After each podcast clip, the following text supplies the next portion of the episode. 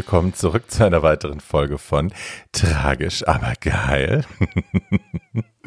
Dem Podcast von und mir, meiner Wenigkeit, der heiteren, geilen Drallen und tragischen Bärbel Breakout. Guten Tag, meine Lieben.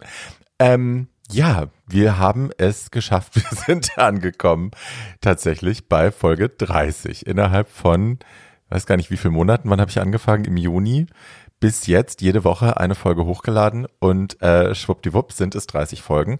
Also genau genommen sind es 29,5. Wenn ihr jetzt auf die Zahl schaut, steht da 29.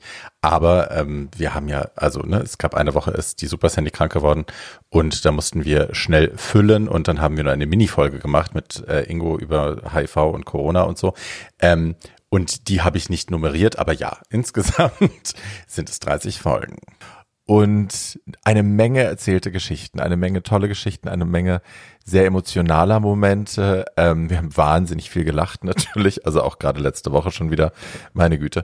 Ähm, ja, aber wir haben auch ein bisschen geweint, wir haben äh, viel gestaunt, wir haben viele Dinge erfahren, die wir vorher vielleicht noch nicht wussten. Und ähm, ja, nachdem letzte Woche Ulf und Peter bei mir im Podcast waren und ähm, ich also die, die Folge hat die meisten Klicks am ersten Tag, die ich jemals bei einer Folge hatte. Hi, das ist schon mal sehr schön. Ähm, und das war halt auch einfach echt eine gute Folge. Ne? Es war eine echt schöne Folge. Ähm, und ich habe, hatte schon Panik, wusste nicht, wie ich das jetzt toppen soll, wie ich da jetzt weitermachen soll diese Woche. Und schwupps ist auch mein Talkgast krank geworden, ähm, beziehungsweise musste in Quarantäne, weil äh, ne, Risikokontakt und man ist sich nicht sicher, lala. Äh, ich hoffe, es ist nichts. Ich glaube auch, es ist nichts, aber hm, so. Und jetzt habe ich gedacht, bevor ich mir irgendwas aus den Rippen schneide und jetzt irgendjemanden ganz schnell versuche einzuladen hierfür, äh, damit wir heute was zum Senden haben, habe ich mir gedacht, nee, ich mache was anderes. Ich mache ähm, das, was man früher in, in 80er, äh, in 80er Jahre und 90er Jahre Serien eine Clipshow genannt hat, wo man einfach Material aus alten Folgen zusammengeschnitten hat als Rückblende und so. Äh, ja, dann mussten die Schauspieler nicht so wahnsinnig viel arbeiten und die Leute hatten alle ein relativ entspanntes Wochenende. Und äh, sowas ähnliches tun wir auch. Allerdings ähm, wollen wir uns darauf konzentrieren, dass es ja Mehrwert auch hat. Viele von euch sind noch nicht so lange dabei, viele von euch äh, folgen dem Podcast noch nicht so lange. Äh, wir sind ja wahnsinnig gewachsen in der kurzen Zeit und ähm, da war die Überlegung, naja, vielleicht gibt es Themen, die sich wiederholen. Vielleicht gibt es besonders emotionale Momente, schöne Momente, an die ich mich gerne erinnern will, die ich euch auch nochmal zusammenschneiden will, ähm, zu denen ich vielleicht auch noch was zu sagen habe. Und ähm, ja, aber vielleicht wiederholen sich gewisse Themengebiete auch. Vielleicht gibt es da Überschneidungen bei meinen Gästen. Äh, es gibt ja, es gibt ja eine äh, wunderbare Kritik bei Apple äh, Podcasts, dass äh, alle meine Gäste Depressionen haben und verkrachte Existenzen sind. Hi. Und ähm, ja, eine gewisse Schnittmenge gibt es wohl. So. Ähm, und so habe ich das gemacht. Ich habe aus eins, zwei, drei, vier, fünf, äh, ungefähr zehn äh, Folgen was rausgenommen und werde es durcheinander würfeln und werde daraus wahrscheinlich auch zwei Folgen machen, was ganz schön lang ist. Nächste Woche haben wir allerdings äh, einen anderen Talkcast, da wird's sehr spannend. Ähm, oder vielleicht schneide ich den auch erst, vielleicht schiebe ich den nach hinten und mache erstmal die zwei. I don't know. Ihr werdet's merken. Aber ja. Und ähm, was ich ja schon angekündigt hatte, dass ich äh, in eine kleine Pause gehen möchte. Ähm, das wird tatsächlich passieren äh, im neuen Jahr. Also ich werde äh, ja ich werde noch zwei Folgen nach dieser hochladen und dann mache ich mal einen Monat Pause oder zwei. Ich habe gemerkt, dass es mich doch ganz schön stresst, mittlerweile jede Woche liefern zu müssen, dass ich gefühlt äh, fast alle Leute, mit denen ich gerne reden will, in meinem Umfeld schon im Podcast hatte und alle anderen sprechen entweder Englisch oder sind schwer zu erreichen oder es ging übers Telefon oder äh, die können noch nicht oder möchten noch nicht. Und bevor ich Blödsinn mache und Scheiß hochlade, habe ich mir gedacht, nee, ähm, ich mache erstmal ein bisschen Pause, ich regroupe, ich organisiere mich ein bisschen, ich arbeite ein bisschen vor. Und dann, also Too Old to Die Young wird euch erhalten bleiben, mein anderer Podcast, auch in dieser Zeit, den ich mit Tatjana Berlin und Paul Schulz zusammen mache. Ähm, wir strahlen alle zwei Wochen aus, den könnt ihr jetzt auch gleich mal abonnieren. Ich packe den Link in die Show Notes. Ähm, und ansonsten findet ihr den auch überall bei Spotify, bei Apple Podcasts und so. Äh, Too Old to Die Young, jeweils die Ziffer 2. Also zwei old, zwei die young. so. Ähm, genau. Und wenn ich dann zurückkomme, werde ich zweiwöchentlich tragisch aber geil senden, nicht mehr wöchentlich, weil das ist einfach, äh, ich verbrenne zu schnell zu viel Material und äh, kann mich nicht mehr gescheit vorbereiten. Und das ist Blödsinn. Das habt ihr auch nichts von. Ne? Bringt ja nichts, wenn ich jede Woche was rauspumpe, was dann nur noch halb gar ist. Äh, hat keiner was von, wir haben nichts von und am Ende ist es doof. So, eine Sache will ich noch ansprechen.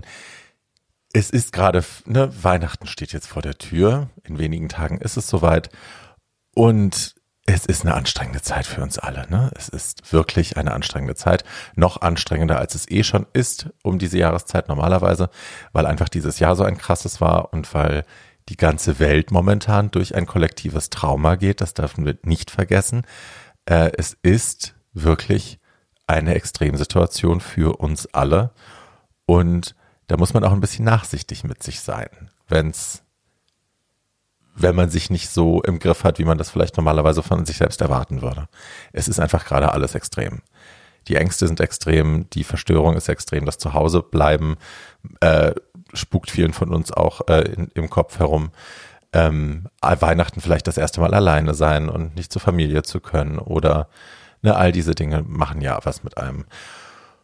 Und ich will euch einfach nur mal daran erinnern, dass es normal ist, darunter zu leiden und dass es völlig in Ordnung ist und dass man ein bisschen Nachsicht mit sich haben muss. So, und mit diesen heiteren Worten entlasse ich euch jetzt den Rest der Folge. Ähm, passt auf euch auf, seid gnädig zu euch, seid gnädig zu anderen und abonniert mich, wenn ihr mich noch nicht abonniert habt. Bis dann. Tragisch, aber geil. Die super duper Clipshow Zusammenschnittfolge von und mit Barbie Breckert.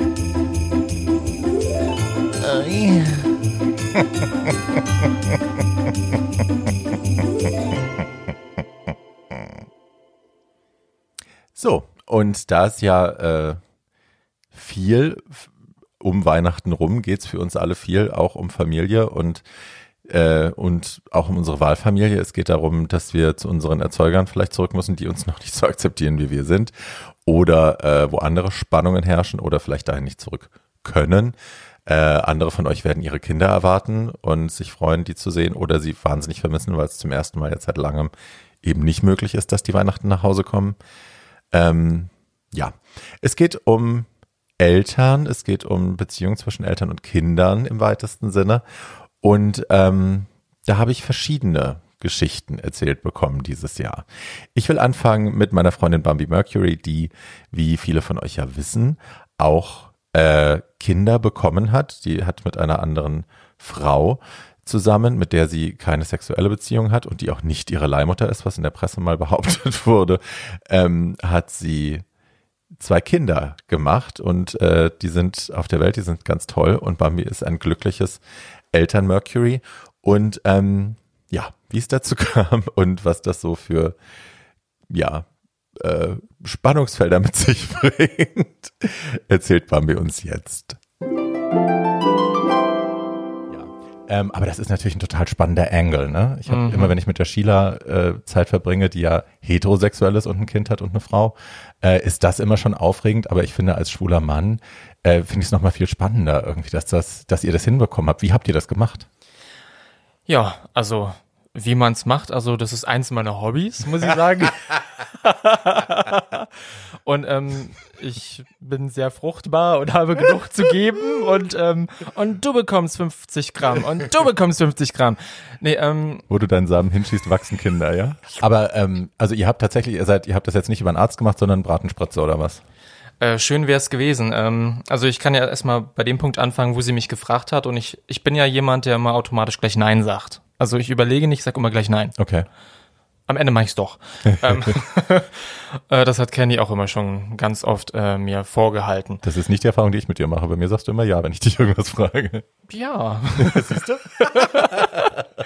Meistens kommt ja auch was bei rum, wenn gibt was zu essen oder, oder so. Ähm, ja gut, äh, wir haben uns dann entschieden, das zu machen. Ähm, das Problem war, sie, was heißt Problem? Sie ist äh, 36, 37 und ähm, bei einigen Frauen ab einem bestimmten Alter ist es nicht mal so einfach, auf natürlichem Wege ein Kind zu kriegen.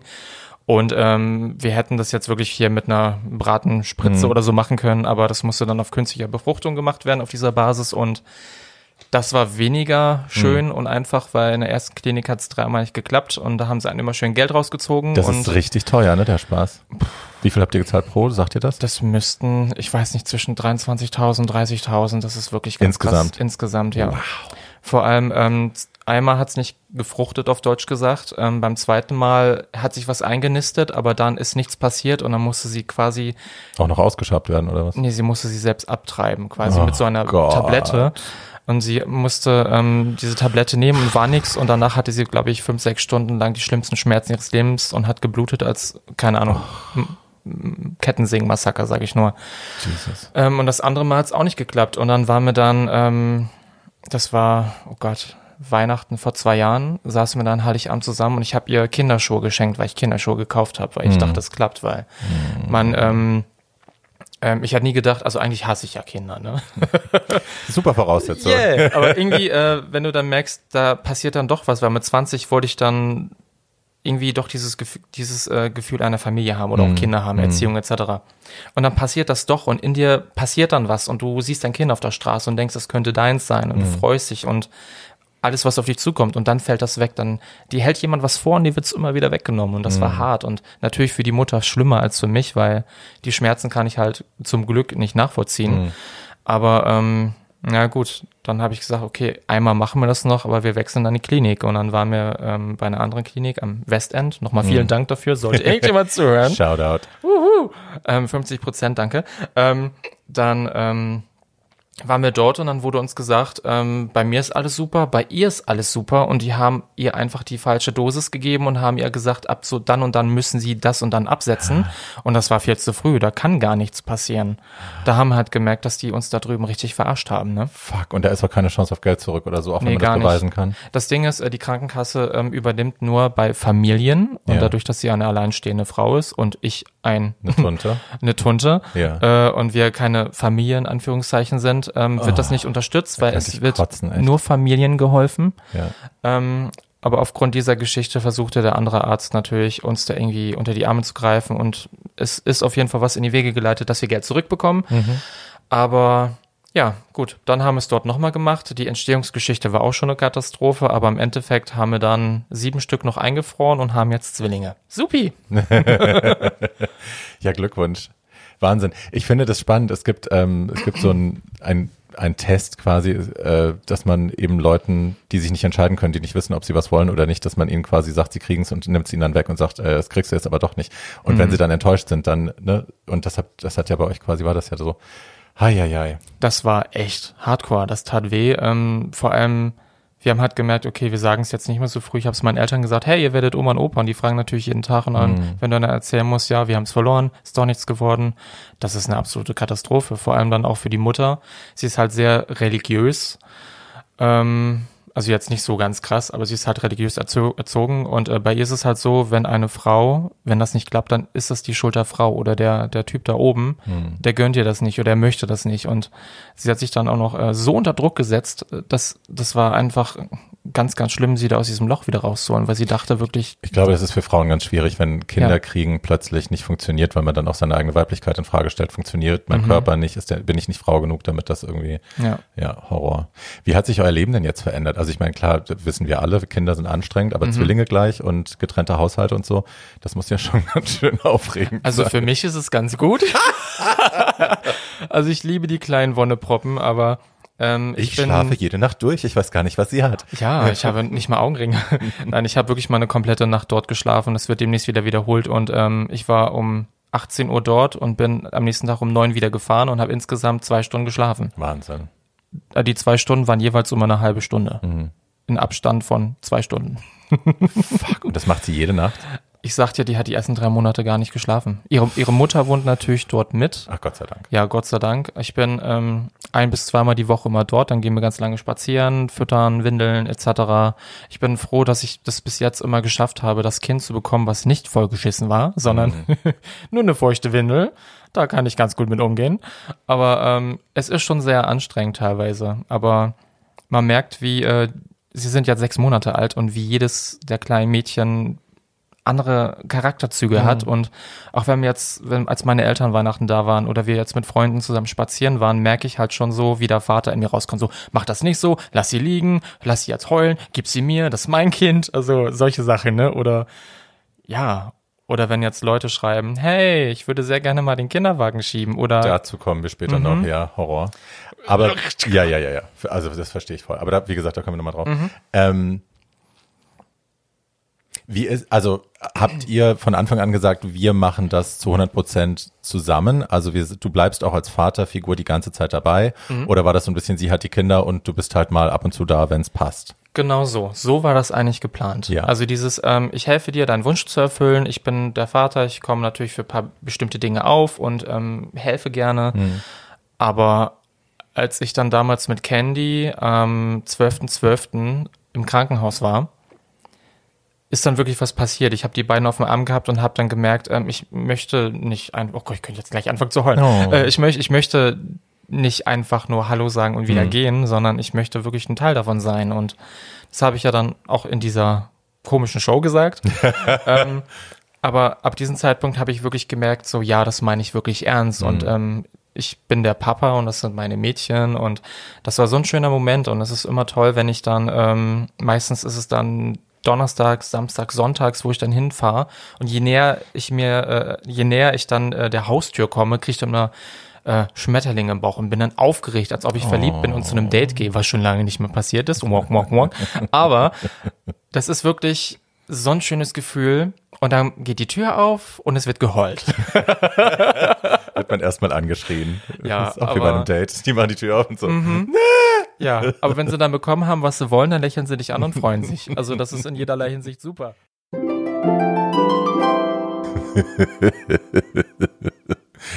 Ach, Bambi, ja. Bambi, ich liebe dich. Das ist toll. Ähm, ja, so ist das bei äh, den Mercurys zu Hause. Eine queere, moderne äh, Geschichte und eine queere, moderne Familie. Und das finde ich sehr toll. Und da freue ich mich wahnsinnig drüber. Und die ganze Folge ist toll. Wenn ihr sie noch nicht gehört habt, dann ähm, ne, macht das. Die ist äh, relativ am Anfang und äh, ich glaube, innerhalb der ersten fünf oder sechs Folgen müsste die sein. Ähm, und die lohnt sich sehr, die ist wirklich toll. Bambi ist ein toller Gast und die Geschichten sind sehr spannend. Und die Dame hat halt auch das Herz am rechten Fleck, ne? Das, ja, ich liebe sie sehr. So, ähm, wir haben über Elternschaft gesprochen. Es geht um Elternschaft. Jetzt haben Bambi hat Kinder bekommen. Ähm, wie ist das aber, wenn das Kind, das man geboren hat, das man in die Welt gesetzt hat, ähm, queer wird? Also wenn man, wenn das Kind sich irgendwann outet oder wenn auch früher schon sich Anzeichen zeigen, äh, dass das Kind anders ist als die anderen, dass das in dem gängigen binären System vielleicht keinen Platz hat, dass es vielleicht nicht hetero ist äh, oder nichts ist. Ähm, wie ist das dann? Wie gehen Eltern damit um? Da gibt es natürlich verschiedene Ansätze. Äh, es gibt Eltern, die meistern das sehr gut oder die müssen ja gar nichts meistern, weil das keine, keine Hürde für sie darstellt, sondern einfach nur einen anderen Weg, in dem man, auf dem man das Kind liebt. Ähm, und dann gibt es Eltern, die stellen sich ein bisschen schwieriger an. Äh, mein nächster Clip ist von Riccardo Simonetti. Riccardo hatte ich ja auch relativ am Anfang schon im Podcast und ähm, ich dachte immer, dass Ricardo eine super Beziehung zu seiner Mutter hatte oder hat. Also die hat er ja auch natürlich. Aber ich dachte, das müsste auch von Anfang an so gewesen sein, wenn man die beiden heute so zusammen sieht. Dann hat man das Gefühl, ach ja klar, das äh, war wohl sicherlich nie ein Problem. Da habe ich mich aber wohl ein bisschen getäuscht. Aber hört selbst.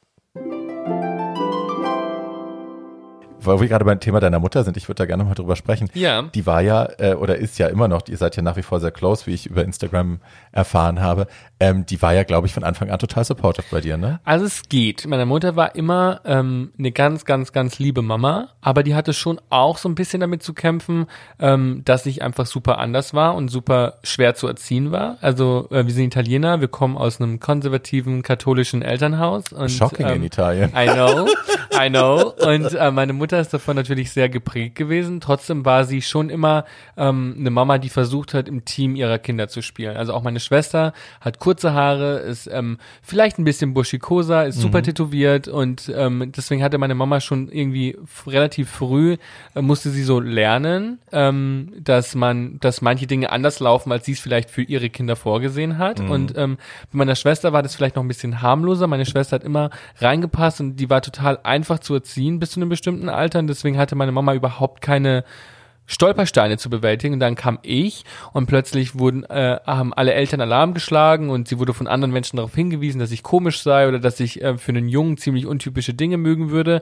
Und natürlich hat das auch in ihr Fragezeichen ausgelöst. Und ich mache ja auch gar nicht den Vorwurf, dass sie ähm, am Anfang vielleicht damit irgendwie Probleme hatte, weil es nachvollziehbar ist. Und ich glaube, ich wäre vielleicht als Elternteil auch irgendwie überfordert, wenn mein Kind plötzlich ganz, ganz andere Dinge mögen würde als alle Kinder, die ich bisher kannte. Und ähm, trotzdem hat meine Mutter einfach dazugelernt und hat zugehört und hat ähm, sich für meine Bedürfnisse Zeit genommen und ähm, versucht, mir die Mutterfigur zu sein, die ich eben als schwuler Mann gebraucht habe. Und dafür bin ich einfach unglaublich dankbar. Gar nicht, dass sie von Anfang an alles perfekt gemacht hat, sondern dass sie von Anfang an bereit war zuzuhören und, ähm, und auf meine Bedürfnisse einzugehen. Und das war, glaube ich, ein Weg, den wir beide uns erschließen mussten. Keiner ist davon außen gekommen und hat uns gesagt, wie wir das tun müssen. Aber ähm, ich habe meine Mutter immer vergöttert und ähm, meine Mutter hat mir immer die Liebe geschenkt, die ich ähm, gebraucht habe. Und ich glaube, das hat einfach mit viel Dankbarkeit zu tun, weil ich auch in meinem Freundeskreis gesehen habe, dass es nicht selbstverständlich ist, eine Mutter zu haben, die einen unterstützt, wenn man sagt, hey, darf ich deine Klamotten anziehen oder darf ich dein Kleid tragen, um in die Schule zu gehen? Und ich hatte diese Mutter und dafür bin ich jeden Tag dankbar. Ja, ist Wahnsinn. Also ich, ich hatte, meine Mutter war, was das angeht, auch echt entspannt, aber das so zu hören, ist natürlich echt nochmal ähm, eine große Kiste mehr. Ähm, du hast, das hatte ich vorhin schon angerissen, du hast äh, zwei Bücher mittlerweile geschrieben. Genau. Ich habe vorhin gesagt, eine Autobiografie und ein Kinderbuch, da hast du gesagt, so ähnlich. Ja. Wie ist es denn tatsächlich? Also das erste Buch war für mich so eine Art Sammlung von ähm, autobiografischen Anekdoten. Okay. Ähm, ich fände es irgendwie arrogant, mit 24 eine Autobiografie zu ich veröffentlichen. meine erste, glaube ich, mit 28 geschrieben. Und deswegen, ich dachte mir, ich hoffe, da kommt noch ein bisschen mehr. Deswegen Ja. äh, warte ich, warte ich mit dem Schreiben einer Autobiografie. Aber Mach's ähm, wie ich. Meine, meine ist wie so ein, wie so ein immer sich selbst updatender Blog. Also Ja, ist doch gut. Mittlerweile die vierte Auflage, vierte Version davon. Und ich schreibe es jedes Mal ein bisschen um und ich adde neue Kapitel und ich schmeiß anderes Zeug raus, das ich nicht mehr wichtig finde. du, ich meine, so macht das Lady Gaga mit jedem Album. Deswegen ist das völlig in Ordnung. Glaube ich, wenn man seine Geschichte einfach hier und da ein bisschen anpasst dem Ja. aktuellen Standard. Bei mir war das einfach so, ähm, ich hatte, ich war sehr präsent, auch in den Medien und ähm, ich dachte, ich will ein Buch machen, das Menschen meine Geschichte erzählt, damit Menschen vielleicht auch verstehen, warum es mir so wichtig ist, immer Das wieder. heißt übrigens mein Recht zu funkeln, richtig? Genau, Ja. das ist eine Anlehnung an ein Zitat von Marilyn Monroe, Ja. die mal gesagt hat, ähm, Sterne, alles was wir uns wünschen, ist unser Recht zu funkeln. Und das fand ich eben super schön und habe mir als Teenager schon ähm, den Titel tätowieren lassen, um das so quasi in Erinnerung zu behalten, dass ich dieses Buch unbedingt schreiben möchte. Und es war einfach so eine Sammlung von meinen gesellschaftlichen Konflikten, wo ich irgendwie als junger Mensch angeeckt bin, im Kindergartenalter angefangen, wo ich noch Spiele erfunden habe, wo der Verlierer dann mit einer ungeliebten Barbie-Puppe spielen muss und ich natürlich absichtlich jede Runde verloren habe, damit ich ähm, eben mit einer Barbie-Puppe spielen darf. Und äh, bis hin halt zu der Zeit, wo man dann merkt, man hat keine Lust mehr auf diese Spielchen. Man möchte man selbst sein dürfen, ohne die Rolle des Verlierers einzunehmen. Und deswegen war das erste Buch für mich vor allem wichtig, um den Leuten meine Geschichte zu erzählen. Und das war super toll. Das war auch ganz schnell ein Bestseller, aber hat mir vor allem auch gezeigt, wie viele Menschen darunter leiden, nicht in die gesellschaftliche Idealblase zu Ja. passen. Und ähm, das hat mich eben dann auch inspiriert, mein zweites Buch zu machen, weil dieses Feedback eben so groß war. Und deswegen wollte ich ein Kinderbuch machen, das ähm, natürlich Kindern was beibringt, aber vor allem auch den Eltern, wie man quasi als Elternteil mit einem Kind umgeht, das ein bisschen anders ist. Und ähm, ich habe da ganz viel versucht, ähm, von meiner eigenen Geschichte mit einfließen zu lassen, aber es ist trotzdem trotzdem eine, eine Cartoon-Version von einem Charakter, den, den ich erfunden habe. Und der Das Buch heißt Raffi und sein pinkes Tütü. Genau, richtig? es ja. geht um einen Jungen, der ein pinkes Tütü trägt und damit so ein bisschen ähm, seine Welt auf den Kopf stellt und auf Anfeindungen stößt, ähm, aber auch trotzdem zeigt, wie man das Ruder rumreißen kann. Und ähm, den Kindern sollen erklärt werden, dass Geschlechterrollen nicht das A und O sind und sollen das Buch soll erklären, ähm, wie man Schwulsein kindgerecht erklären kann. Und da war ich schon ziemlich überrascht, was für ein Feedback kam, weil natürlich waren sehr viele Menschen sehr glücklich darüber, aber es gab auch wirklich viele Menschen, die von sich sagen würden, sie wären nicht homophob, die aber den berühmten Satz gebracht haben, ich bin ja nicht homophob oder ich habe ja nichts gegen Schwule, aber ähm, ich weiß nicht, ob ein Kind sowas schon sehen sollte, weil ich natürlich auch als, ähm, weil ich als Mann in dem Tütü in den Kindergarten gegangen bin und das vorgelesen habe. Und ähm, dann fanden viele, haben viele gemeint, aber das würde halt Kinder beeinflussen, auch schwul zu werden. Das ist so lustig. Ne? Ich meine, wir sind alle homosexuellen Menschen dieser Welt, sind in einer heterosexuellen Gesellschaft groß geworden. Und obwohl das so ist, sind wir schwul geworden. also, zwar richtig. Wenn es funktionieren würde, dass die Sexualität, die Norm, die Normsexualität um dich rum dich irgendwie beeinflussen kann, dann wäre keiner von uns schwul, sondern wir wären alle genauso hetero wie ihr.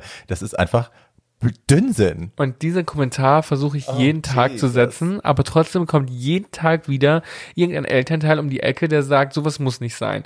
Und dann merke ich so, oh Gott, sowas muss unbedingt sein, Ja. weil wenn du es noch nicht gecheckt hast, dann hoffe ich da wenigstens, dass dein Kind mit einem Bewusstsein aufwächst. Ja. Und es hat mich halt so traurig gemacht, weil ich auch gesehen habe, okay, wenn es wirklich so schlimm für euch wäre, wenn euer Sohn in dem Tütü rumlaufen würde oder vielleicht sogar am Ende schwul werden würde, du, da werden noch ganz, ganz viele Dinge im Leben kommen, die dein Kind machen wird, die anders sind als Ja. die Ideologie, die du vertrittst. Ja. Und wenn du da schon ausrastest, dann sehe ich echt für eure Beziehung schwarz. Ja. Und das tut mir richtig leid. Ja. Ja, Horror. Ja, da hat Ricardo wie so oft äh, große Dinge relativ gelassen ausgesprochen. Ähm, das ist natürlich wahr.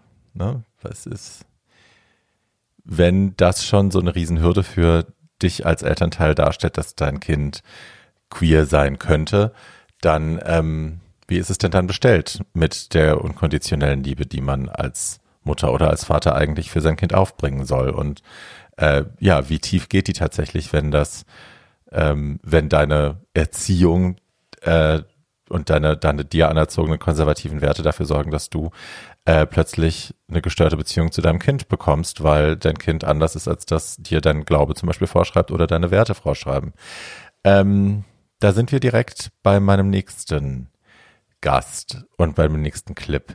Ähm, ich habe die Folge damals aufgenommen und wusste, ich kannte die Geschichte ja schon. Ich kannte die ganzen Details nicht, aber ich kannte die, die Geschichte an sich und war beim Zuhören nochmal wirklich geplättet, dass das passieren konnte, dass das in Deutschland passieren konnte, dass der Prozess so für den Arsch war eigentlich, dass das so eine Farce war, in vier Minuten vorbei.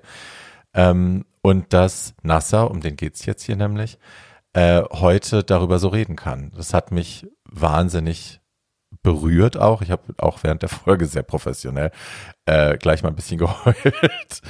ähm, ja, aber es war, Nasser hat mich irrsinnig beeindruckt in dieser Folge. Und ähm, ich weiß, dass, also ich hatte damals erwartet, dass die Leute, die Folge kommt raus und die Leute rasten aus. Und äh, es ist relativ wenig passiert und das hat mich ein bisschen gewundert.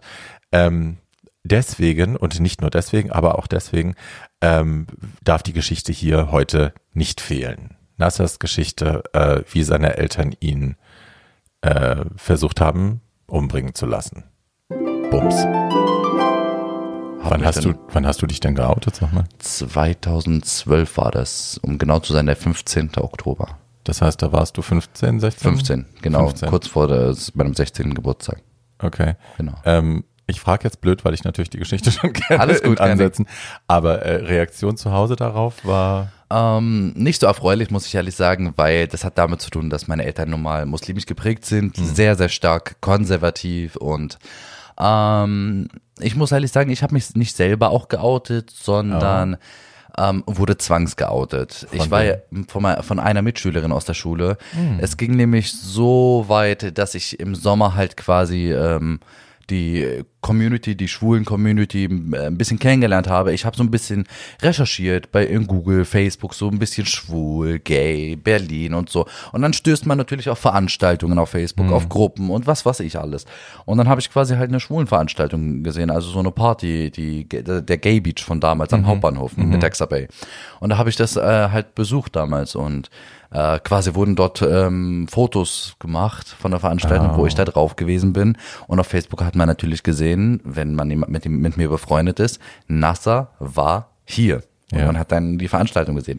Und natürlich ist man draufgegangen, wie als Mitschüler, in der, also als Schulkameraden, Ja, ja. und hat gesehen, oh, der NASA war wirklich da. Sofort Screenshots gemacht, was weiß ich alles. Sofort war ich in der Schule erstmal bekannt. Hm, der schwule Typ aus nebenan. Neukölln, wo ich ge- aufgewachsen bin, mein, äh, mein ehemaliges Gymnasium. 98 Prozent mit Migrationshintergrund und äh, dass sich jemand jetzt outet als schwul, das war für die etwas keine Ahnung, wie ein achtes Weltwunder. Das kannte man einfach nicht mit dieser, ähm, also mit so einer Generation. Und ähm, ja, dann war ich in der Schule geoutet, eine Woche, zwei Wochen später auf Facebook. Und dann hat eine Mitschülerin mir gesagt, du musst dich jetzt wieder auf den normalen Weg begeben, weil das ist Haram, das ist eine Sünde, das geht gar nicht. Und ich habe ihr einfach gesagt, ganz ehrlich, kümmere dich um deinen eigenen Scheiß und lass mich einfach äh, in Ruhe mit diesem Mist. Ne? Haram heißt in der muslimischen Kultur alles, was Sünde ist. Richtig, genau, Allah das ist- erfreut. Richtig, exakt. Und ähm, ich habe ja einfach gesagt, ganz ehrlich, ich bin immer noch äh, ein Moslem, ich bete bis heute, ich lese den Koran etc. Und du siehst einfach, dass es einfach vereinbar ist mit meiner Sexualität. Ähm, hat sie allerdings nicht eingesehen, weil sie selber genauso konservativ ist wie meine Eltern. Sie ist dann zu meiner Mutter gegangen nach Hause, weil sie mit denen auch Kontakt hatte. Ähm, hat ihr es natürlich erzählt und ähm, auch die Beweise geliefert. Und einschließlich, als ich irgendwann zu Hause gewesen bin, hat meine Mutter sich mit mir richtig, richtig gefetzt, äh, bis sie am Ende mein Vater angerufen hat auf Arbeit und der wiederum, ich zitiere jetzt, gesagt hat, diese widerliche Ratte, ich werde ihm ein Messer in den Hals rammen, er wird die den morgigen Tag nicht erleben. Und ich wusste, wenn mein Vater sowas sagt, dann meint er das wortwörtlich. Okay. Ja, dann musste ich mich halt nur mal entscheiden. Entweder ich bleibe zu Hause und lasse den Tod einfach mal über mir ergehen, weil ich wusste, meine Familie ist nun mal so verrückt, einfach in, in deren Köpfen, dass sowas nicht vereinbar ist. Oder ich ergreife einfach nur mal jetzt die Gelegenheit, bevor der Tod irgendwie zu Hause ankommt, ähm, dass ich jetzt äh, weglaufe, mich von denen trenne und ähm, mich auf ein Leben einstelle, wo ich null weiß, wohin mich das führt. Ob das positiv oder ende, äh, negativ endet, ob ich irgendwie heute unter der Brücke schlafe oder bei einem Freund, wusste ich von vorne und hinten nicht. Aber Hauptsache, ich muss hier weg. Und das habe ich dann auch äh, gemacht, habe meine Geschwister umarmt, meine Mutter war dann einkaufen gewesen und ich ähm, habe dann die notwendigsten Sachen genommen und bin damals zu meinem Ex-Freund gelaufen. Hab dort geschlafen, hab dort das Jugendamt kontaktiert, denen mitgeteilt, was Sache ist. Und ja, dann wurde das Zollgericht entzogen, das Familiengericht wurde eingeschaltet, ich hatte einen Vormund. Aber natürlich als 15-Jähriger zum ersten Mal getrennt von der eigenen Familie. Du willst irgendwie natürlich wieder deine Mutter sehen, du willst wissen, wie es denen geht. Und das erste Mal ohne die irgendwie zu leben, das mit 15 vor allem. Das wollte ich gerade fragen. Wie war das denn emotional? Ich meine, auf einen Schlag deiner ganzen Familie Tschüss sagen zu müssen und zu wissen, dass der eigene Vater einen umbringen will. Natürlich ist es nicht vereinbar für mich gewesen. Ich konnte das nicht. Natürlich äh, habe ich mir gedacht, die Gefahr einfach nur mal, dass dein eigener Vater dich lieber jetzt tot sehen würde, Ey, ich kann gar nicht. als äh, wirklich, also als, als lebend und du trotzdem zu ihm einfach Kontakt haben möchtest, diese, diese mehr einfach Kontakt zu deinen Eltern zu haben und zu deiner Familie, war einfach, war einfach wesentlich größer. Und ich habe mir einfach gedacht, ich muss einfach zu denen zurück. Das ist meine eigene Mama, das sind meine Geschwister, die ich liebe und über alles verehre. Und deswegen bin ich einfach äh, wieder zurück, habe die kontaktiert und gesagt, Mama, ich vermisse dich, ich möchte dich einfach wiedersehen. Und ähm, ich bin nach Hause gegangen, ich habe auf sie gehört, sie hat mir gesagt, Papa ist nicht da, wir können miteinander reden. Und ja, natürlich, als Kind bist du so naiv und glaubst nun mal die, die Worte deiner Mama. Natürlich, du bist auch, du vertraust ja deiner Mutter. Richtig, genau, das war Wem, halt. wenn nicht deiner Mutter? Richtig. Ich meine, ich stell dir mal vor, meine Mama, die war, die hat mich mit 15 bekommen, meine Mama. Die ist jetzt 39 und ich bin 23. Ähm, meine Mama, jünger als ich. Wahnsinn. Na, du bist ja meine Mama, weißt du doch. ähm, Nee, ich muss ehrlich wirklich sagen, die war wirklich wie eine beste Freundin für mich. Die, ähm, und deswegen habe ich nun mal auf sie auch gehört und bin nach Hause gegangen und ähm, schließlich war natürlich mein Vater dort, wie äh, erwartet, irgendwie im Hinterkopf und ähm, meine Tante war da und ein Onkel. Und ja, dann haben die mir die erfreuliche Nachricht mitgeteilt, dass ähm, ich jetzt verlobt bin. Weil das wird's richten. Richtig, genau. Das würde mich umkehren. Das ist doch sicherlich nur eine kleine Phase. Er experimentiert irgendwie rum, macht Erfahrung. Und ähm, mit einer Frau werden wir ihn hundertprozentig irgendwie umkehren. Natürlich. Mhm. Dachte ich mir, natürlich. Sicherlich. Habe ich natürlich nicht mitgemacht. Ich habe sowas von ähm, versucht, den einfach klarzustellen, ich bin 15. Was denkt ihr euch eigentlich, dass ich irgendwie jetzt hier heirate? Und mein Vater meinte mir damals noch so, ja und? Deine Mutter war auch 15, als ich sie im Libanon geheiratet habe. Ich so, wir leben aber nicht im Libanon, wir leben zum Teufel hier in Berlin. Was ist mit dir los? Habe ich, ich habe mich sowas von mit dem gestritten, bis am Ende er mir sogar eine geknallt hat, weil ich den Spruch rausgelassen habe und ihm gesagt habe, ganz ehrlich, wenn du keinen schwulen Sohn äh, äh, möchtest oder im Hinterkopf dir das nicht vorstellen konntest, dann hättest du wirklich 1996, als du mal Mama gevögelt hast, ein Kondom benutzen müssen. habe ich ihn wirklich gesagt, dafür habe ich natürlich nicht geknallt bekommen, keine Frage. Aber ich habe ihm das wirklich gesagt, weil er einfach nun mal, er einfach das nicht bestimmen kann. Ich habe ihm einfach gesagt, wir leben hier einfach nicht irgendwie in einer Welt, wo irgendwie Super Mario du 100 Cent auf der Straße findest und ein zweites Leben hast und ein drittes Leben. Es Ja. ist nur ein einziges, das ich lebe. Ja. Und da habe ich ihm gesagt, ähm, es ist nun mal mein Leben und wenn du damit nicht zurechtkommst, Pech gehabt.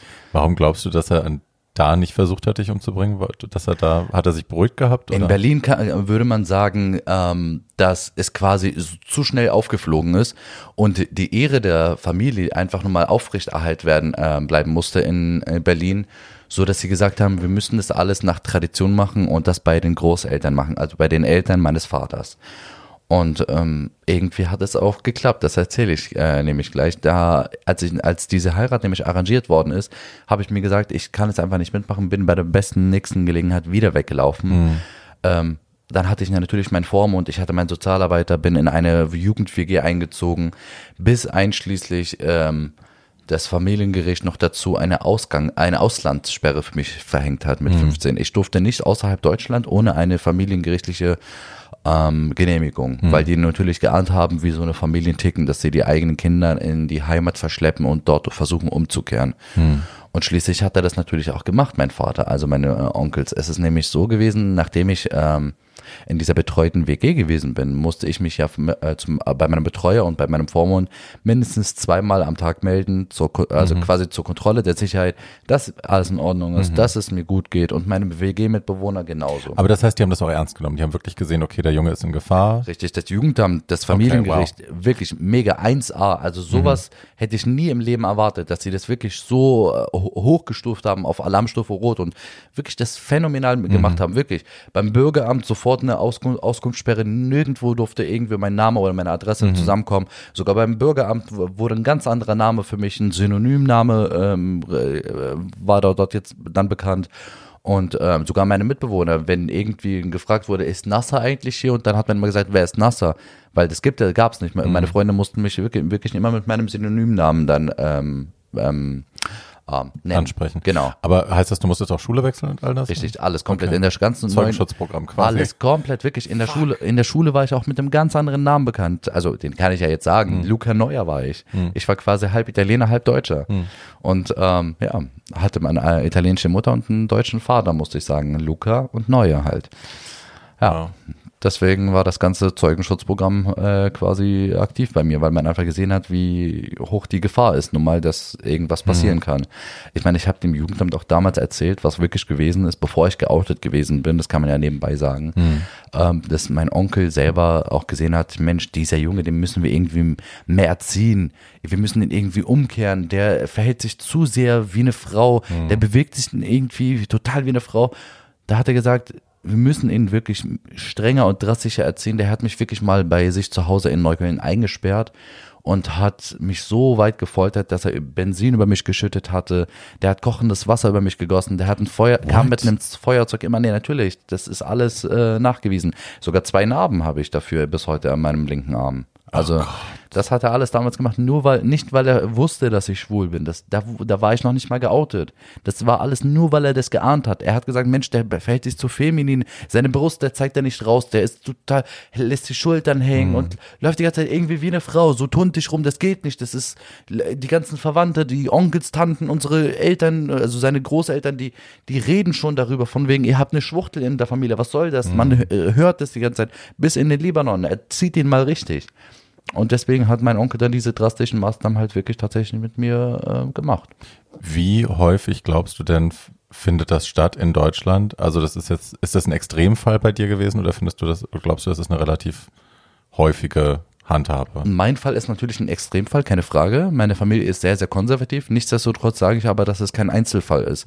So eine Fälle existieren wirklich so weit, also so oft, wie man das einfach nicht äh, glauben kann. Ich meine, man kennt die ganzen Homo-Angriffe in Deutschland und in Berlin, wie die Fallzahlen immer weiter gestiegen sind. Aber es gibt sowas von der Dunkelziffer, die inklusive halt die mit ähm, muslimischem Hin Hintergrund und Migrationshintergrund, ähm, wo so eine Fälle einfach nur mal wirklich existieren. Und gerade in meiner Verwandtschaft oder ähm, in der Schule, wie man mitbekommen hat von anderen Mitschülern, die normal nicht mit mir verwandt sind, aber selber gläubig sind mit muslimischem Hintergrund oder Araber oder Türken, da hat man immer wieder mitbekommen, wie das zu Hause dort bei denen abging. Und wenn so ein Thema sofort gewesen wäre, wäre das genauso schlimm gewesen. Vielleicht nicht so drastisch, vielleicht sogar noch schlimmer, kann man nicht beurteilen immer.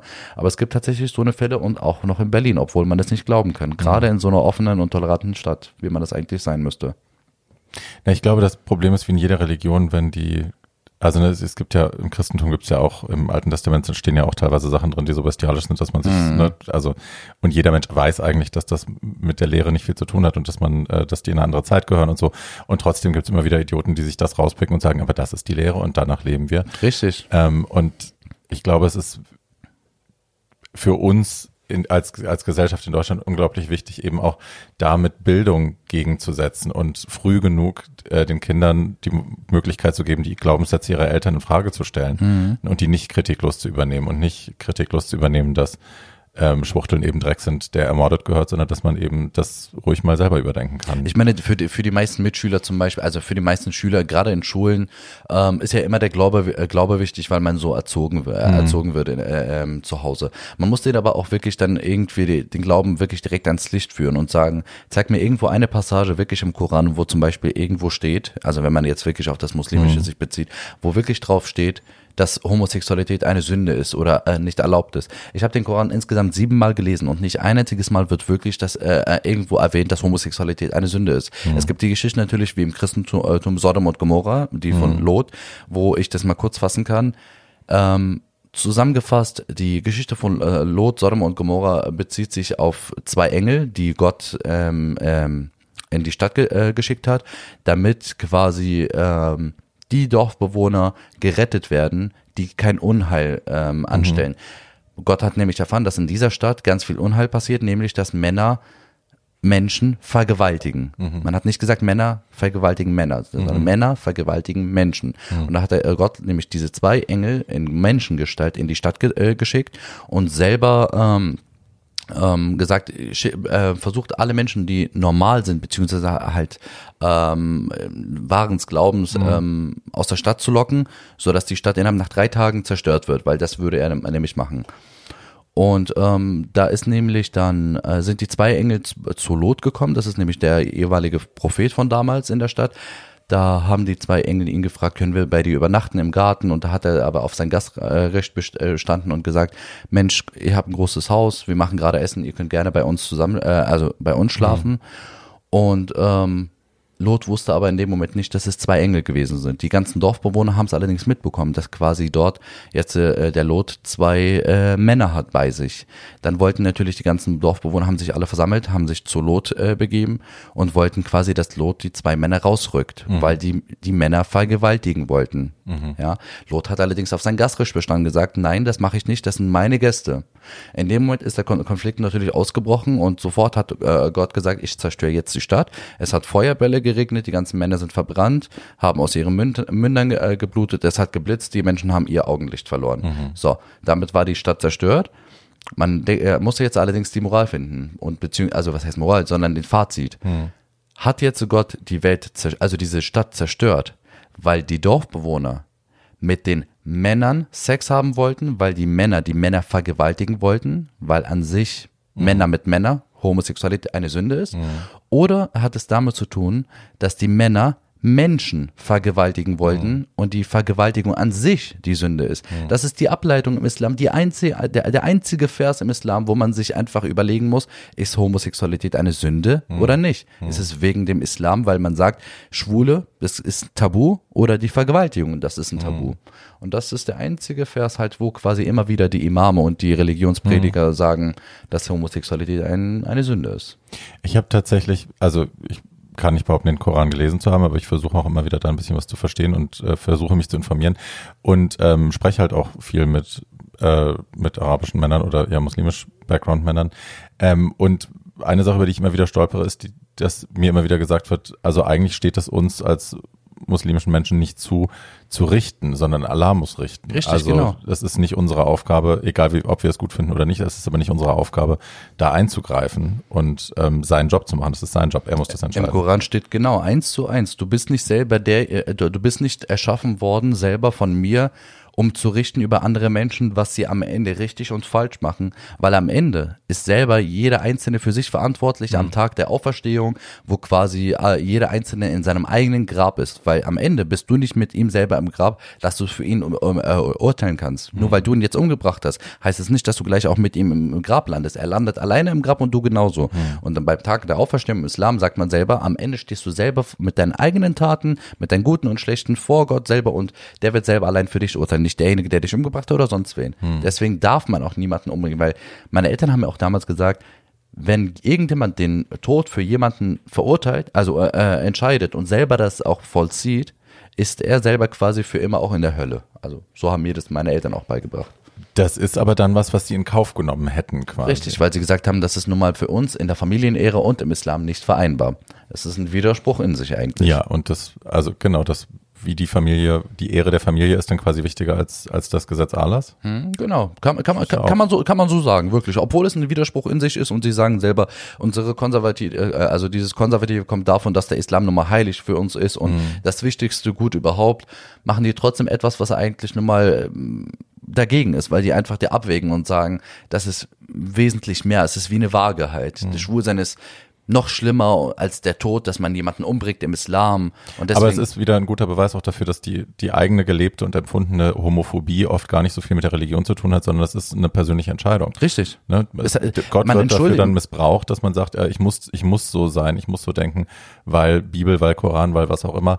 Äh, am Ende des Tages, ja, Man versucht sich einfach zu entschuldigen. Es ist eine Entschuldigung, genau. Richtig, man versucht endlich mit der Religion eine Entschuldigung dafür zu finden. Ich meine, damals, als ich wirklich von meinen Eltern halt weggelaufen bin und quasi nach, nach die, dieser versuchten Zwangsheirat, ja, Mhm. bin ich ja wirklich zu, erstmal ähm, beim Jugendamt gewesen, in dieser Jugend-WG und einschließlich wirklich, ich habe selber mir gesagt, ich will einfach mit meinen Eltern nichts mehr zu tun haben, weil dies und das, was sie mit, mit mir angetan haben. Ja.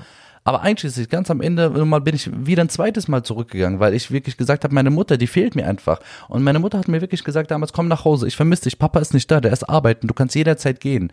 Und ich bin wirklich tatsächlich nach Hause gegangen. Was hat meine Mutter mir gemacht, äh, äh, mit mir gemacht? Sie hat mich verarscht. Mein Vater war da, sieben Onkels waren insgesamt dort. Und was ist danach passiert? Ich habe einfach nur ganz normal mit denen friedlich ähm, mich unterhalten. Kann man jetzt nicht glauben, ne? Ich habe mich einfach ganz normal mit, mit denen unterhalten. Was haben die mir angeboten? Ein bisschen Wasser, ein bisschen Cola. Ich habe nur zwei, drei Schlucke getrunken. Das nächste, woran ich mich erinnere, ich bin wieder aufgewacht im Auto. Da waren K.O.-Tropfen drinne. Die haben mich wirklich wortwörtlich betäubt, nur um mich in, in, äh, im Libanon halt umzubringen. Umzubringen wortwörtlich, weil er das auch zugegeben hat. Also wir haben wirklich fast jede einzelne Grenze passiert. Ich war total umwickelt mit Decken und was weiß ich alles. Von Tschechien bis hin nach Slowakei und sonst wo, bis wir an Rumänien, Bulgarien irgendwann angekommen sind. Und dort an der Grenze hat mich die Polizei Gott sei Dank äh, erkannt. oh Gott. Aber das Ding ist nur, mein Vater hat irgendwann, weil ich habe immer wieder rumgeschrien und gesagt, wohin fahren wir, wohin gehen wir.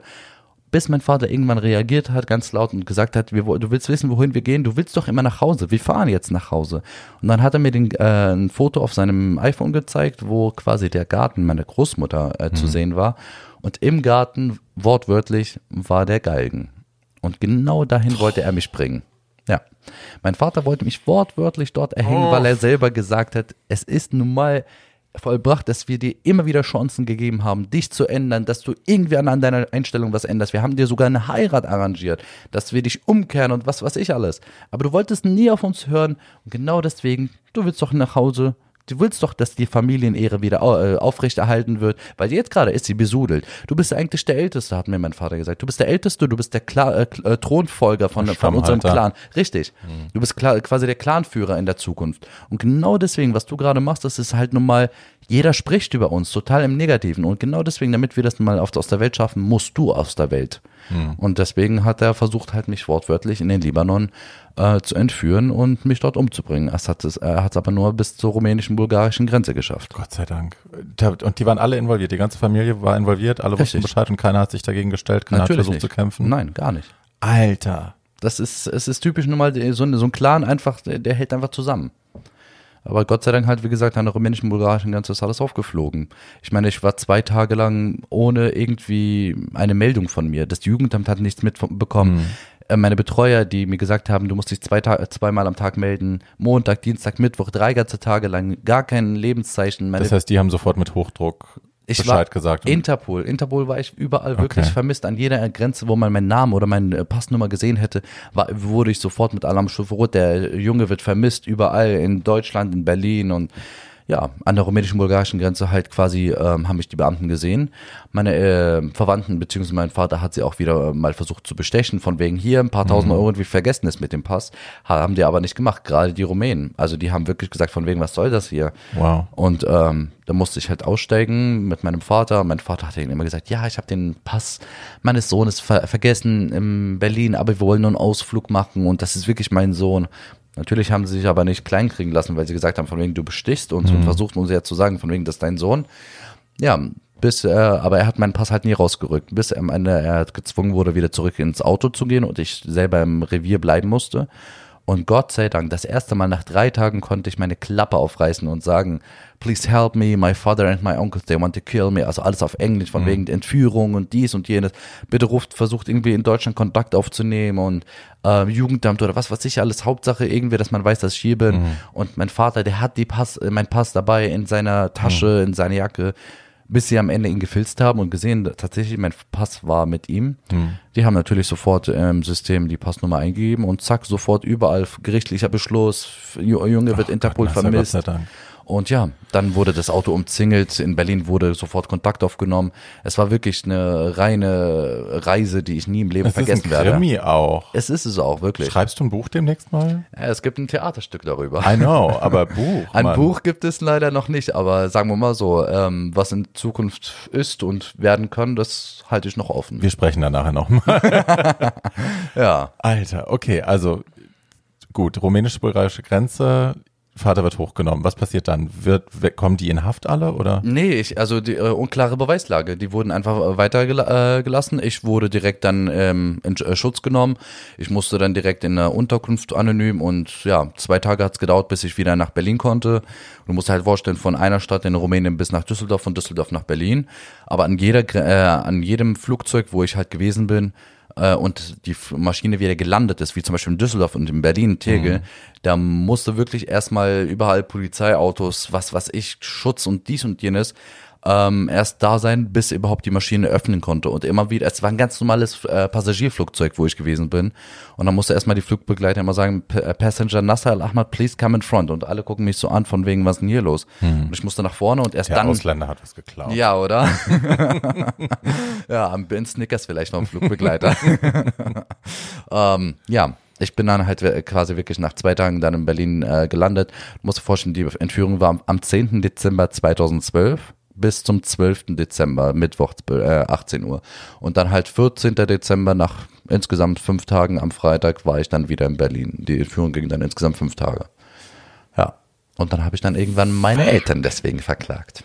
Also meine ganzen Verwandten. Ja, zu Recht.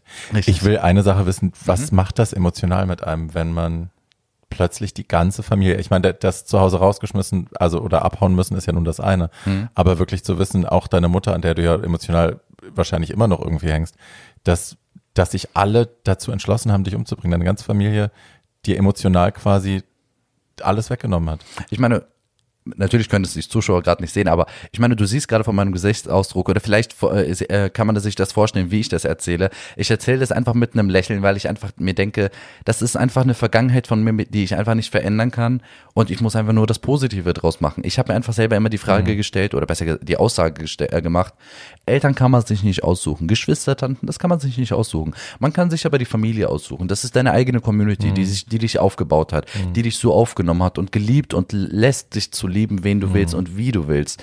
Und das ist für mich eine äh, Familie, die Community, deine Freunde, dein eigener Mann, dein eigenes Haus, deine mhm. Arbeit. Das ist wirklich deine Family. Meine Eltern, das sind einfach nur meine Erzeuger und das ist, das kann man vielleicht als Teil einer Familie sehen, aber nicht die Originalfamilie, die dich mhm. wirklich so liebt und lässt, wie du bist. Ich meine, meine Mama natürlich, ich hänge bis heute an sie und es ist natürlich eine Frau, die mich neun Monate so nah an ihr Herz rangelassen hat, wie mein Vater nie im Leben rankommen wird. Mhm. Und natürlich liebe ich sie über alles, aber wenn meine eigene Mutter genauso wie mein Vater tickt, dass sie selber sagt, ähm, ich habe keinen schwulen Sohn und es ist ein bisschen äh, traurig jetzt, wenn ich das so erzähle, aber wenn eine eigene Mutter selber auf Facebook postet und das äh, nun mal wirklich stolz darauf ist und sagt, wenn mir irgendjemand, also nach dem Prozess, worauf wir gleich noch kommen, wenn sie selber sagt, wenn mir irgendjemand der den abgetrennten Kopf meines schwulen Sohnes auf den Tisch knallt, würde ich für ganz Berlin eine Grillparty schmeißen. Wenn jemand sowas oh. postet, wenn jemand sowas postet auf Facebook, also entschuldige, ich kann es nicht, ich kann, wenn, wenn, du mir jetzt die Frage gleich stellst von wegen, hat deine Mutter das freiwillig gemacht oder dein Vater, kann ich nicht sagen. Hm.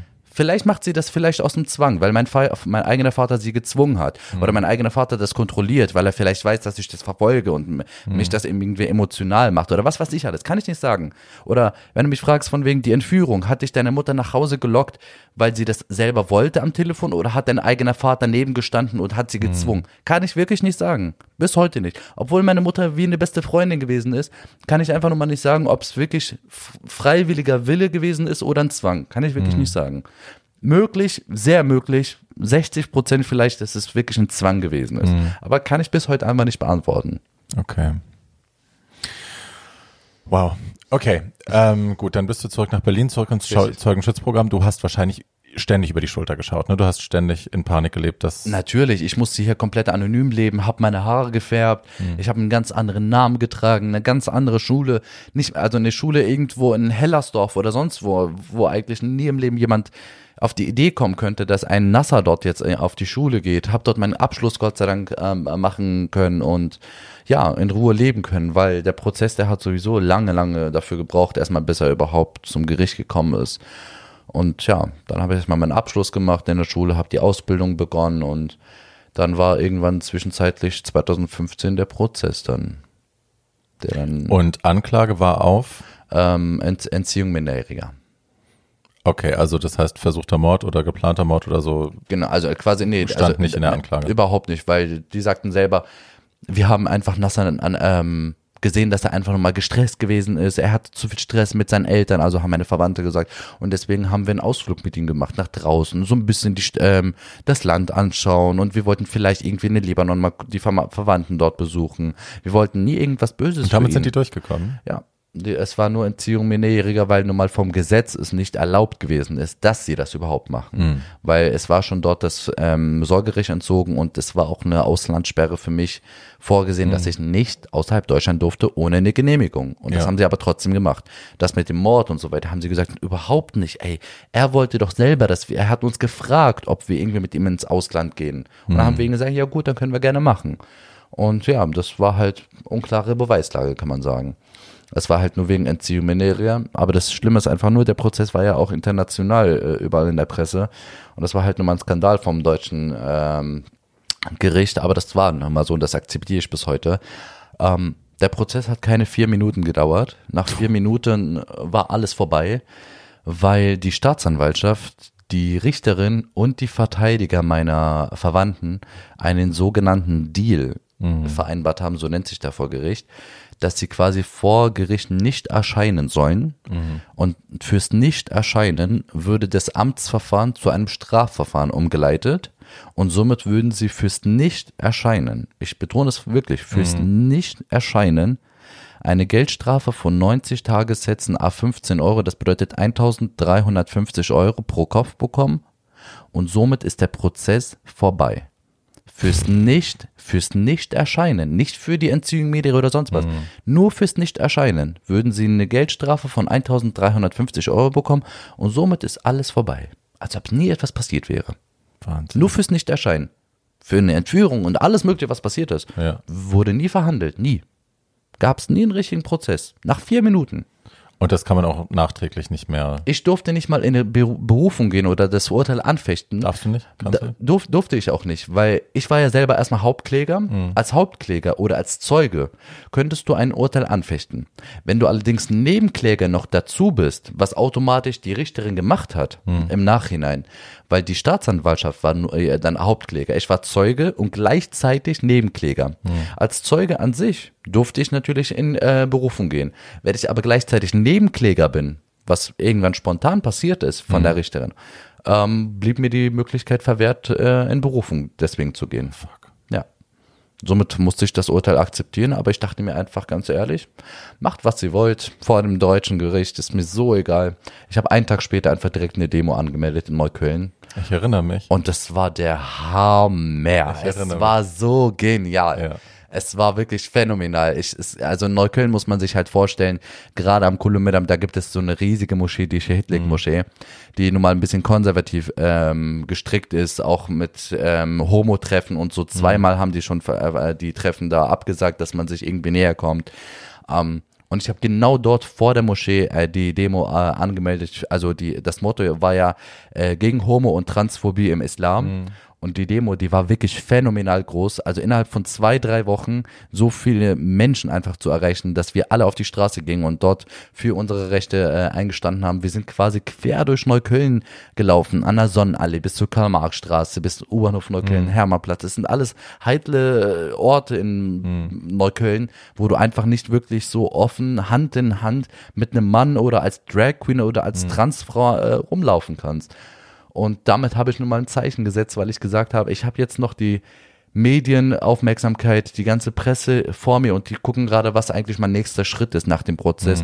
Und da dachte ich mir, ich nutze das einfach direkt aus und zeige einfach, bitte, ich akzeptiere das Urteil, aber trotzdem lasse ich mich nicht unterkriegen und kämpfe weiter für meine Rechte. Und es war ja auch ein riesiger Befreiungsschlag, ne? Also dann quasi in die Öffentlichkeit zu gehen und zu sagen, hier bin ich übrigens, ich bin sichtbar. Richtig, Ihr genau wisst in jetzt, diesen wo Bezirken. ich bin. Ihr könnt Richtig. mich sehen. Ich bin hier. Wenn ihr mir was wollt, könnt ihr kommen, aber traut euch. Richtig, genau. In den Bezirken, genau da, wo alles passiert ist, wo diese Entführung äh, angefangen hat, wo das mit dem Benzin, mit dem ko- kochenden Wasser, alles, wo alles passiert ist, genau da habe ich mich hingestellt mit der ganzen Community und da dachte ich mir einfach, traut euch jetzt noch irgendwie was zu machen, wo die ganze Community hinter mir steht. Traut euch das. Das haben sie natürlich nicht, weil in der Öffentlichkeit würden sie es nicht machen und das können die auch nicht. Aber das Schöne ist einfach nur, die Demo ist auch am Elternhaus wirklich vorbeigezogen Wow. und das Witzige daran ist, der Prozess war ja 2015 im März, ne? Die Entführung war 2012 im Dezember. Drei Jahre nach der Entführung sehe ich meine Eltern zum ersten Mal wieder auf der Demo.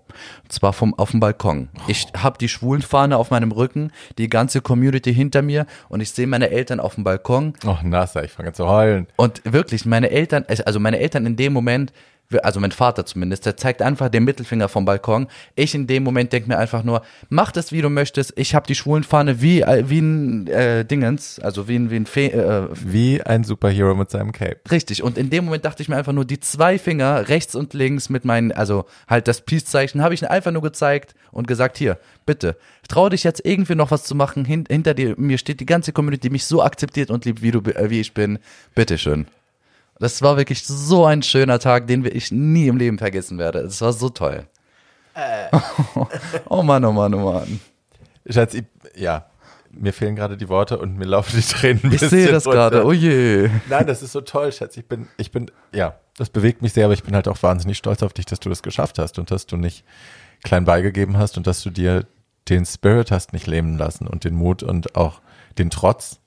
Ne? Also weil, Ich habe mir einfach gesagt, wenn nicht wir, wer dann? Und wenn nicht jetzt, wann dann? ja.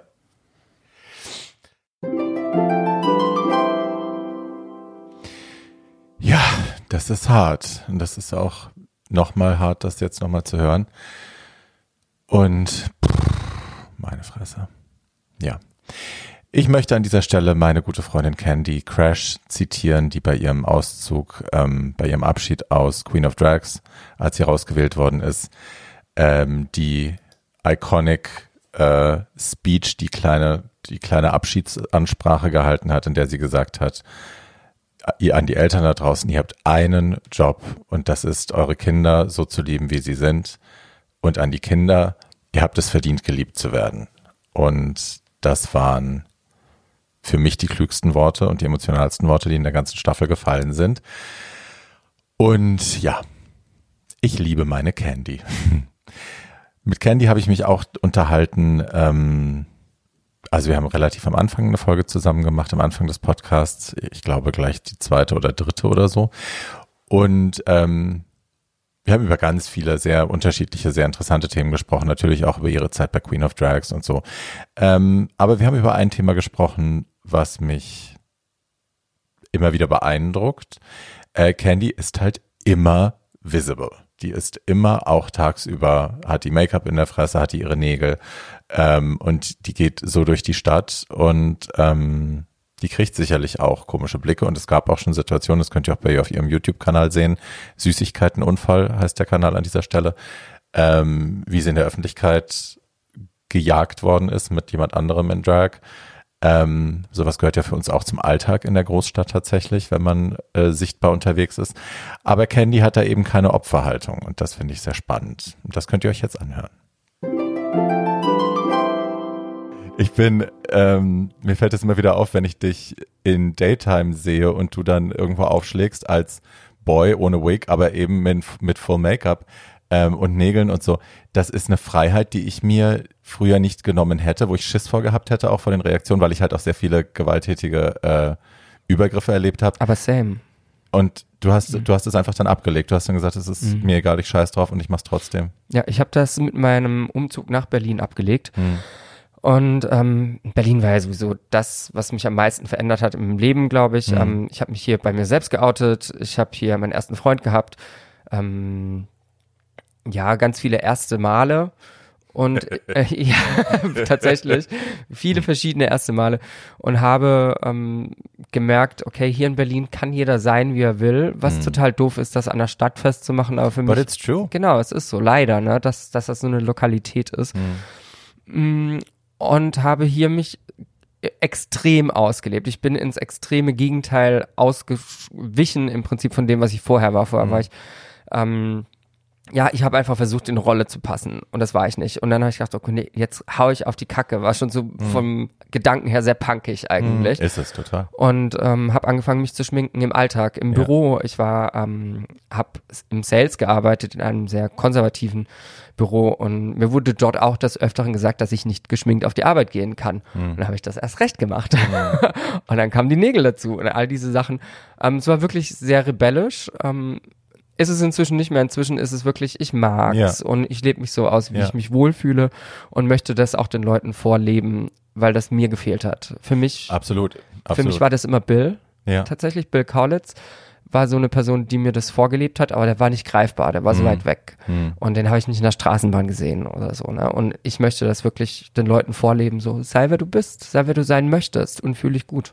Wie oft passieren dir denn tatsächlich dann dumme Sachen? Ich meine, fährst du öffentlich und machst du das? Mm, inzwischen fahre ich keine Öffis mehr. Hm. Ähm, eben aus diesem Grund, dass mir sehr oft Sachen passiert sind, wie ich gerade eben erzählt habe, als ich das erste Mal aus war und im Südblock feiern war, ist mir auch direkt beim ersten Mal halt, glaube ich, sogar mit das zweitschlimmste passiert, was mir passiert ist, dass ein Typ, als ich auf dem Heimweg war, morgens um sechs, es war Sommer und es war schon hell und der Morgenverkehr hat schon begonnen und es waren schon ganz viele Leute am Zuggleis oder am U-Bahn-Gleis.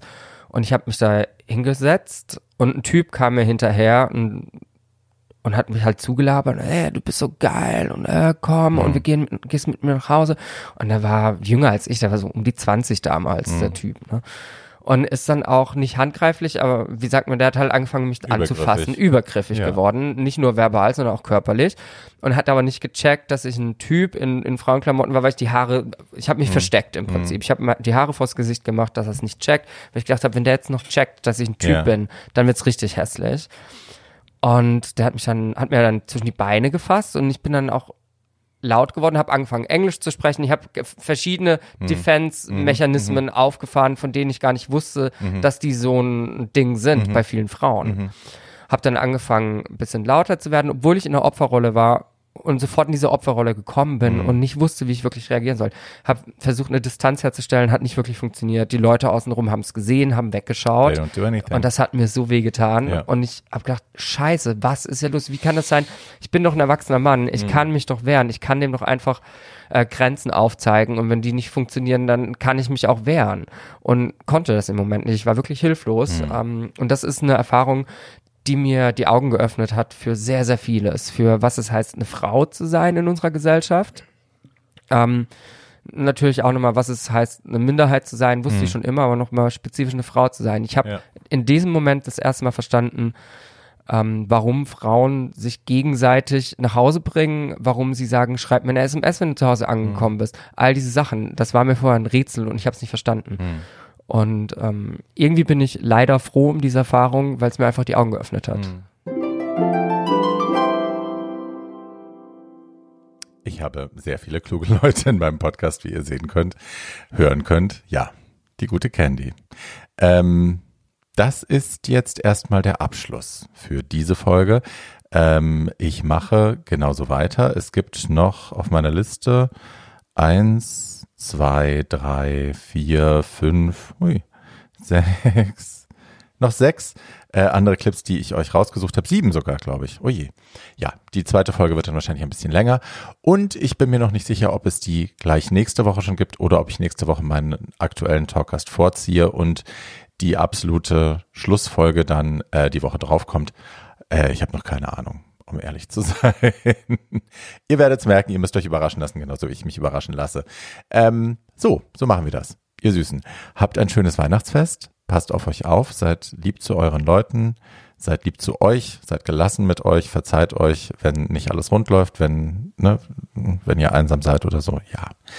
Ähm, ihr seid auch nicht allein damit. So. Ne? Damit äh, lassen wir es jetzt auf sich beruhen und kommt gut durch die Feiertage. Bis dahin, bis nächste Woche. Ach so, halt. Äh, mir hat ein Mensch geschrieben auf YouTube, äh, ich solle doch mal für meine ganze Arbeit, ich verdiene nämlich mit diesem ganzen Podcast-Zeug tatsächlich nicht einen Cent bisher. Es kostet mich immer eher was, weil ich die Hostinggebühren zahlen muss und den ganzen anderen Kram. Und ähm, mir schrieb jemand, dass ich doch mal ein PayPal-Me äh, mit einbauen könnte, dass die Leute, wenn sie wollten, mir einfach äh, ein bisschen Geld PayPalen könnten, quasi als äh, Support für das, was ich hier tue.